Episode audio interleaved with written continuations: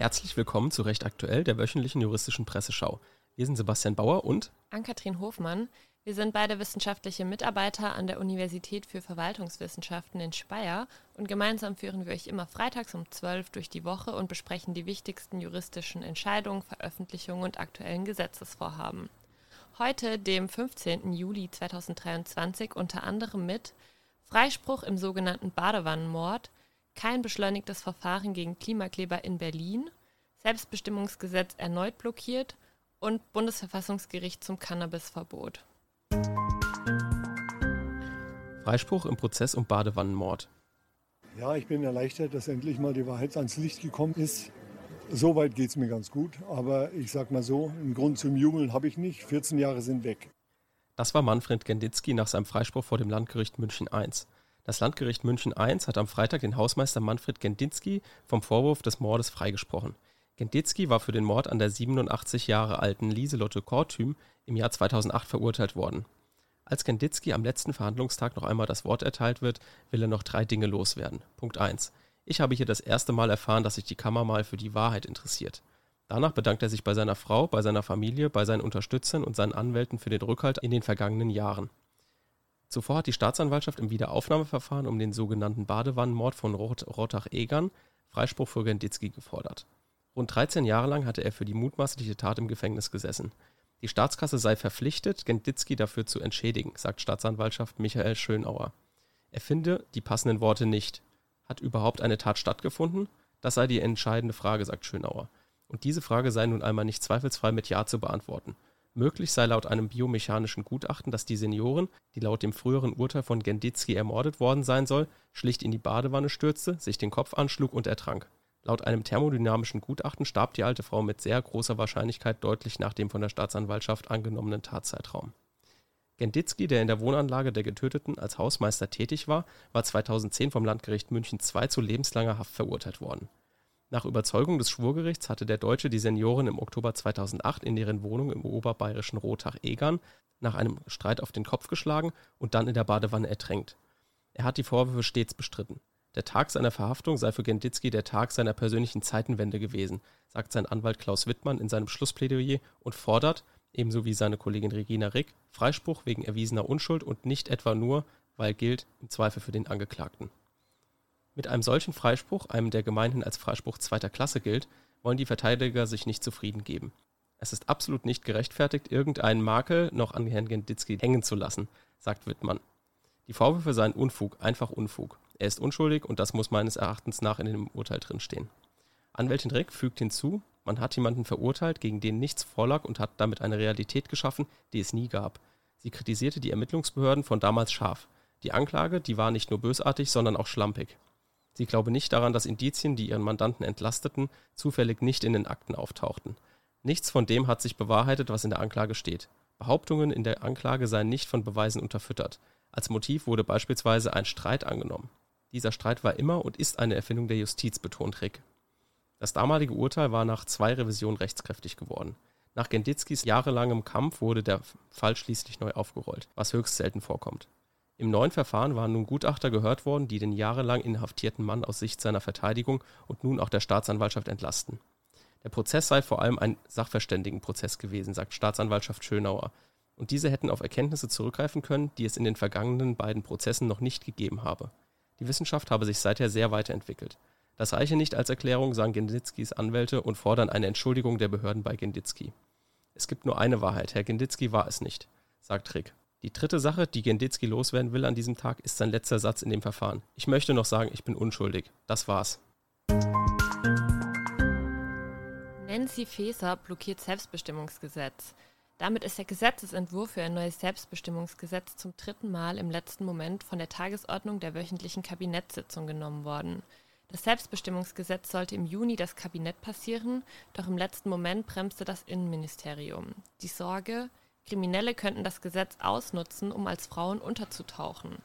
Nach Ansicht des Innenministeriums soll sichergestellt werden, dass die Sicherheitsbehörden über eine Änderung informiert werden. Wichtige Informationen, etwa über Vorstrafen, bestehende Haftbefehle oder Waffenbesitz, müssen für die Strafverfolgungsbehörden selbstverständlich auch nach einem Wechsel des Geschlechts und des Vornamens in den Datenbanken erkennbar bleiben, zitiert der Spiegel den Vorsitzenden des Bundes Deutscher Kriminalbeamter, Dirk Peglow. Dem steht aber das aktuell im Entwurf geregelte Offenbarungsverbot entgegen, wonach der alte Name bzw. das Geschlecht einer Person nur in Ausnahmefällen offengelegt werden darf. Hintergrund für den neuen Gesetzesentwurf waren mehrere Entscheidungen des Bundesverfassungsgerichts, das Teile des transsexuellen Gesetzes für verfassungswidrig erklärt hat. Die Reform steht auch im Zusammenhang mit der internationalen Weiterentwicklung des Schutzes aller Menschen vor Diskriminierung. Sie kommt den Empfehlungen nationaler und internationaler Gremien nach, die sich insgesamt für eine stärker durch Selbstbestimmung geprägte Regelung des Geschlechtseintrags für trans- und intergeschlechtliche Menschen ausgesprochen haben. Mit dem Selbstbestimmungsgesetz soll das transsexuellen Gesetz aufgehoben und wichtige Änderungen vorgenommen werden. Bislang musste für die Änderung des Geschlechtseintrags bzw. eine Namensänderung zwei Gutachten vorgelegt werden, sowie das Geschlecht vor einem Gericht anerkannt werden musste. Mit dem neuen Selbstbestimmungsgesetz sollen Personen künftig diese Änderungen durch eine einfache Erklärung beim Standesamt herbeiführen können. Nach einer erfolgten Änderung des Geschlechtseintrags oder des Vornamens soll für eine erneute Änderung dann eine Sperrfrist von einem Jahr gelten.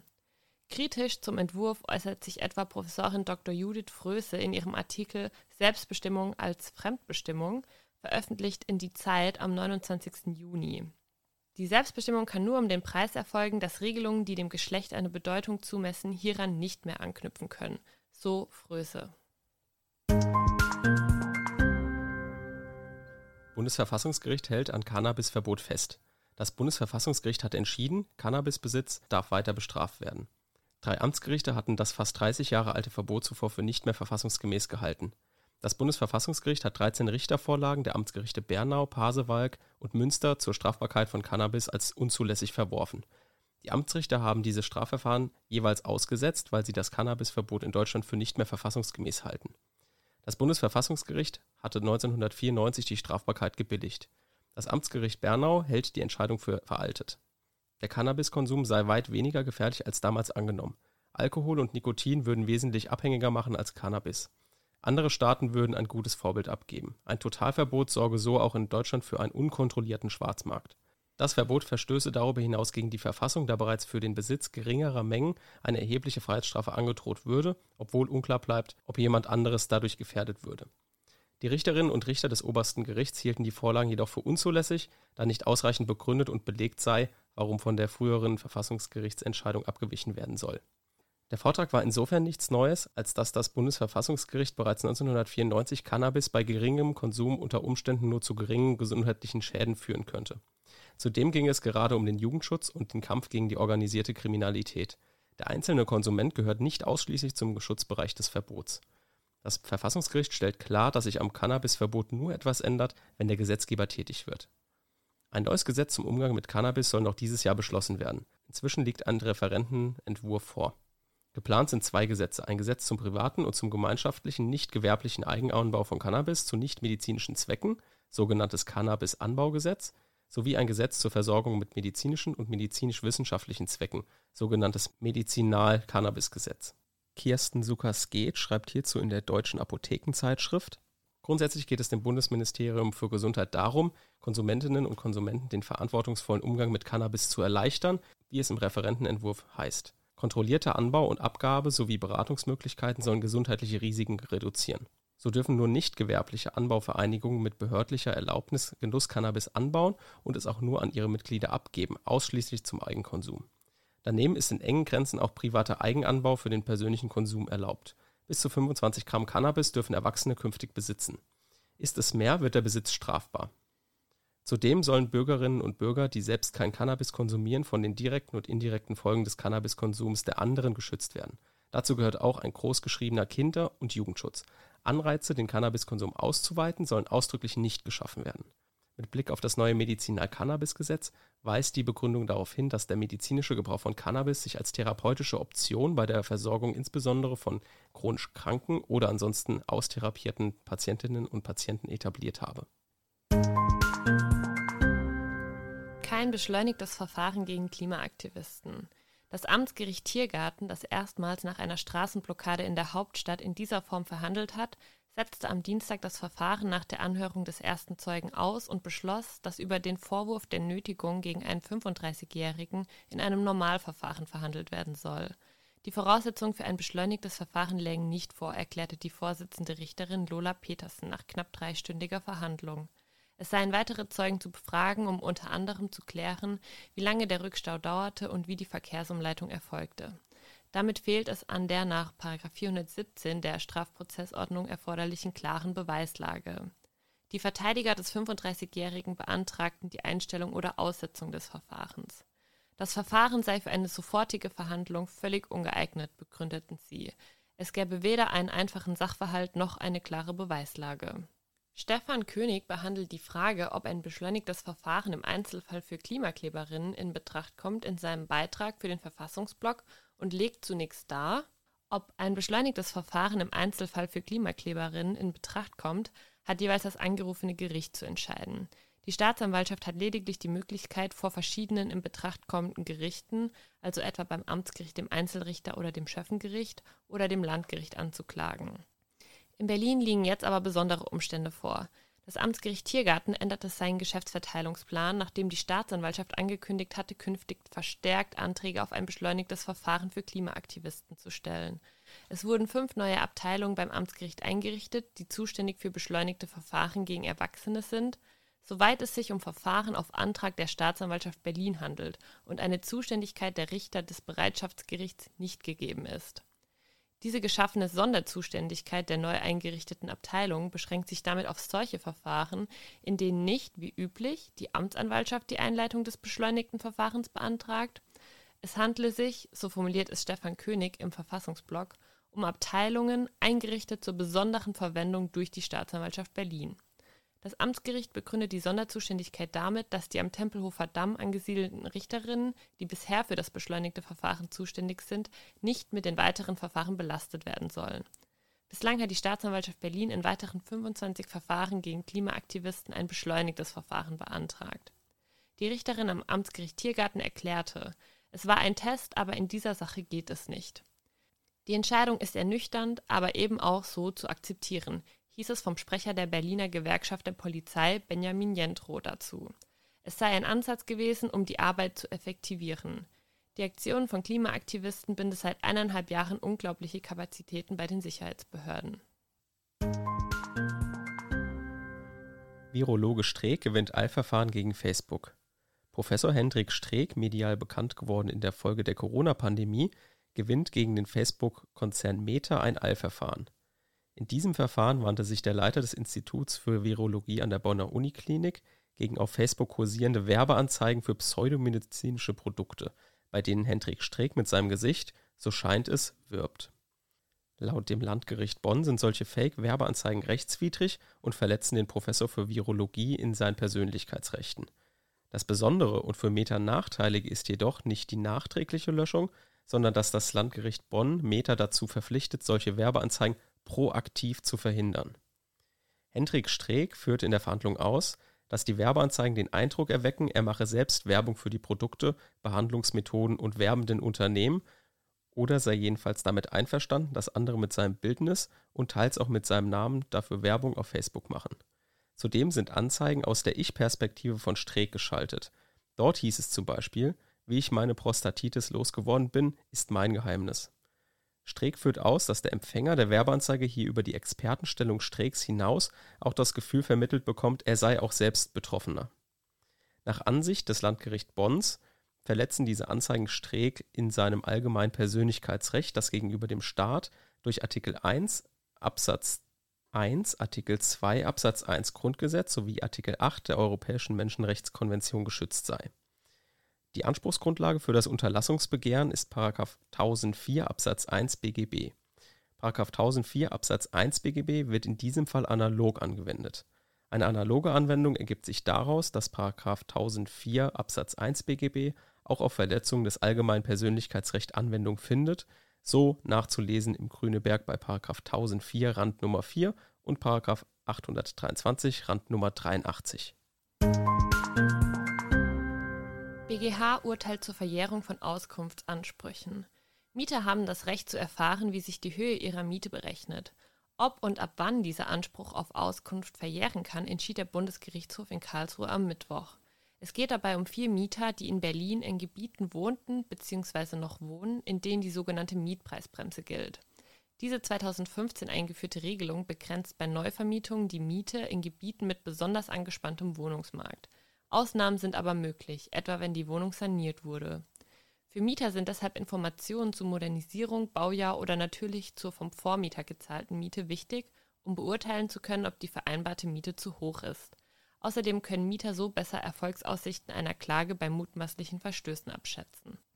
Der achte Zivilsenat des Bundesgerichtshofs hat nun entschieden, dass der Auskunftsanspruch nach Paragraph fünfhundertsechsundfünfzig G Absatz drei B G B selbstständig und unabhängig von dem Anspruch des Mieters auf Rückzahlung überzahlter Miete gemäß Paragraph fünfhundertsechsundfünfzig G Absatz eins Satz drei B G B innerhalb der regelmäßigen Verjährungsfrist von drei Jahren nach Paragraph hundertfünfundneunzig B G B verjährt.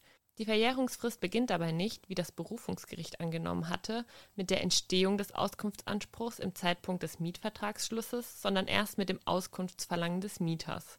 Der Auskunftsanspruch kann damit vor dem Rückzahlungsanspruch verjähren. Bei dem Auskunftsanspruch handelt es sich zwar um einen Hilfsanspruch zu dem auf Rückzahlung überzahlter Miete gerichteten Hauptanspruch des Mieters, er unterscheidet sich aber von dem Auskunftsanspruch gemäß Paragraph zweihundertzweiundvierzig B G B, welcher grundsätzlich nicht vor dem Hauptanspruch verjährt, dem er dient, maßgeblich dadurch, dass der Gläubiger, also der Mieter, nicht erst auf der Grundlage der Auskunft in die Lage versetzt wird, seinen Zahlungsanspruch zu verfolgen und durchzusetzen. Der Mieter hat in einem Rückforderungsprozess neben einer ordnungsgemäßen Rüge gemäß Paragraph fünfhundertsechsundfünfzig G Absatz zwei B G B lediglich die Anwendbarkeit und die Voraussetzungen des Grundtatbestandes des Paragraphen fünfhundertsechsundfünfzig D Absatz eins B G B, also das Überschreiten der ortsüblichen Vergleichsmiete um mehr als zehn Prozent bei Mietbeginn, darzulegen und gegebenenfalls zu beweisen. Hierfür benötigt er die Auskunft des Vermieters, welche nur die nicht allgemein zugänglichen preisbildenden Faktoren, vor allem aber die vom Vermieter in einem Rückzahlungsprozess darzulegenden und gegebenenfalls zu beweisenden, eine höhere Miete erlaubenden Ausnahmetatbestände der Paragraphen fünfhundertsechsundfünfzig E und F B G B umfasst, in der Regel nicht. Für diese Einordnung sprechen der Wortlaut der gesetzlichen Regelung, nämlich auf Verlangen des Mieters, sowie der Sinn und Zweck des Auskunftsanspruchs, welcher darin besteht, ein durch die strukturelle Unterlegenheit auf angespannten Wohnungsmärkten bedingtes Informationsdefizit des Mieters auszugleichen und schließlich die für verhaltene Ansprüche charakteristische und bei einer Abwägung der beiderseitigen Interessen von Vermieter und Mieter als unbillig empfundene Gefahr einer Anspruchsverjährung infolge des zeitlichen Auseinanderfallens von Entstehung und Geltendmachung des Anspruchs. Nach wochenlangem Streit haben sich Bund und Länder auf Grundzüge für eine Neuaufstellung der Kliniken in Deutschland verständigt. Im Rahmen der detailliert aufgestellten Eckpunkte müssen auch einige Gesetze geändert bzw. geschaffen werden. Ein Überblick der Eckpunkte. Das Kernstück der Reform ist die Entlastung der Kliniken von wirtschaftlichem Druck. Bisher werden sie über pauschale Festbeträge vergütet. Je nach Diagnose und Behandlung erhalten Kliniken eine fixe Summe. So besteht ein Anreiz, möglichst viele Behandlungen selbst vorzunehmen, auch wenn andere Häuser in der Umgebung darauf spezialisiert wären und Patientinnen und Patienten besser versorgen könnten. Das soll sich nun ändern. Auf Fallpauschalen soll nach der Reform nicht mehr zurückgegriffen werden können. Die Kliniken sollen eine sogenannte Vorhaltevergütung erhalten. Diese Vorhaltevergütung betrifft die Fixkosten, die beispielsweise für den Betrieb der Notaufnahme benötigt werden. Durch die Vorhaltevergütung sollen Krankenhäuser bis zu sechzig Prozent ihrer Kosten ausgleichen können, unabhängig davon, ob sie gerade Menschen behandeln oder nicht. Sie sollen sich vielmehr in Zukunft auf Eingriffe konzentrieren, die sie beherrschen und nur Patienten annehmen, wenn sie die technischen und personellen Möglichkeiten haben. Grundlage der neuen Finanzierung durch die Krankenkassen sollen künftig genauer definierte Leistungsgruppen sein, also zum Beispiel Kardiologie statt innere Medizin. Dafür müssen einheitliche Qualitätsvorgaben etwa bei der Ausstattung, bei Personal und Behandlungserfahrungen erfüllt sein. Das führt zu einer Konzentration vor allem komplexer Behandlungen wie bei Krebs auf spezialisierte Krankenhäuser. Zudem ist bei den Leveln der einzelnen Krankenhäuser geplant, dass jedes Krankenhaus in jedem Aufgabenbereich in einem Ranking-System einsortiert wird. Ist bei einem Krankenhaus, in der dann öffentlich einsehbaren Informationsstelle, die Ampel bei der Kardiologie rot, weiß zum einen der Patient, dass er dieses Krankenhaus nicht für seine Herz-O P nutzen sollte und zum anderen wird im Haus die Finanzierung dieser Aufgabe gestrichen. Dies führt dazu, dass letztlich Eingriffe nur in solchen Häusern vorgenommen werden, die ein gutes Level in dem jeweiligen Aufgabenbereich erreicht haben. Die Gefahr besteht nur darin, dass die Plattform mit dem öffentlich zugänglichen Ranking-System zum Pranger wird. Auf der anderen Seite werden so die Patienten effektiv geschützt. Zum Thema Transparenz. Gesundheitsminister Lauterbach plant ein Transparenzgesetz und will Daten zur Behandlungsqualität aller Kliniken als Information für Patientinnen und Patienten veröffentlichen. Dies will der Bund zum ersten Januar zweitausendvierundzwanzig umsetzen. Transparent gemacht werden soll dafür die Verteilung der Leistungsgruppen auf die Kliniken und eine Einteilung des Netzes in Level von der wohnortnahen Grundversorgung über eine zweite Stufe mit weiteren Angeboten bis zur Maximalversorgung wie Universitätskliniken. Die Reformpläne sehen vor, dass das seit langem umstrittene Vergütungssystem mit Pauschalen für Behandlungsfälle geändert wird. Lauterbach sagt, der Zeitplan stehe, dass die Reform am ersten Januar zweitausendvierundzwanzig in Kraft treten soll. Die konkrete Umsetzung in den Budgets der Kliniken soll erst in den Jahren danach schrittweise wirksam werden. Die Läuferin und zweifache Olympiasiegerin Caster Semenya hat vor dem Europäischen Gerichtshof für Menschenrechte einen Erfolg im Kampf gegen die Testosteronregeln des Leichtathletik-Weltverbandes erkämpft. In der Rechtssache Semenya gegen die Schweiz entschied der Gerichtshof, dass eine Verletzung des Diskriminierungsverbots aus Artikel vierzehn E M R K in Verbindung mit dem Recht auf Achtung des Privatlebens aus Artikel acht E M R K sowie eine Verletzung des Rechts auf einen wirksamen Rechtsbehelf nach Artikel dreizehn E M R K vorlag. In der Rechtssache ging es um eine internationale Leichtathletin, die sich auf Mittelstreckenläufe spezialisiert hatte. Semenya ist eine intergeschlechtliche Frau, die bei der Geburt als weiblich eingestuft wurde. Sie besitzt X- und Y-Chromosomen und einen natürlich erhöhten Testosteronspiegel. Sie beschwerte sich über bestimmte Vorschriften des Internationalen Leichtathletikverbandes, die von ihr eine Hormonbehandlung zur Senkung ihres natürlichen Testosteronspiegels verlangten, um an internationalen Wettkämpfen in der Kategorie der Frauen teilnehmen zu können. Da sie sich weigerte, sich dieser Behandlung zu unterziehen, konnte sie nicht mehr an internationalen Wettkämpfen teilnehmen. Dagegen hatte Semenya zweitausendneunzehn vergeblich beim Internationalen Sportgerichtshof und zweitausendzwanzig beim Schweizer Bundesgericht geklagt. Das Gericht stellte fest, dass die Klägerin in der Schweiz keine ausreichenden institutionellen und verfahrensrechtlichen Garantien erhalten hatte, um ihre Beschwerden wirksam prüfen zu lassen, und dass die der Klägerin zur Verfügung stehenden innerstaatlichen Rechtsbehelfe unter den Umständen des vorliegenden Falles nicht als wirksam angesehen werden konnten. Sie habe glaubwürdig dargelegt, warum sie wegen ihres erhöhten Testosteronspiegels diskriminiert werde. Für solche Diskriminierung aufgrund des Geschlechts und sexueller Merkmale brauche es sehr gewichtige Gründe als Rechtfertigung. Weil für Semenya so viel auf dem Spiel stand, hätte ihr Anliegen vor den Schweizer Gerichten besser geprüft werden müssen, befanden die Richter. Abzuwarten bleibt, ob eine Verweisung an die Große Kammer des E G M R beantragt wird. Das ist nach Artikel dreiundvierzig E M R K innerhalb von drei Monaten nach dem Urteil in Ausnahmefällen für jede Partei möglich, wenn die Rechtssache eine schwerwiegende Frage der Auslegung oder Anwendung der Konvention oder eine schwerwiegende Frage von allgemeiner Bedeutung aufwirft.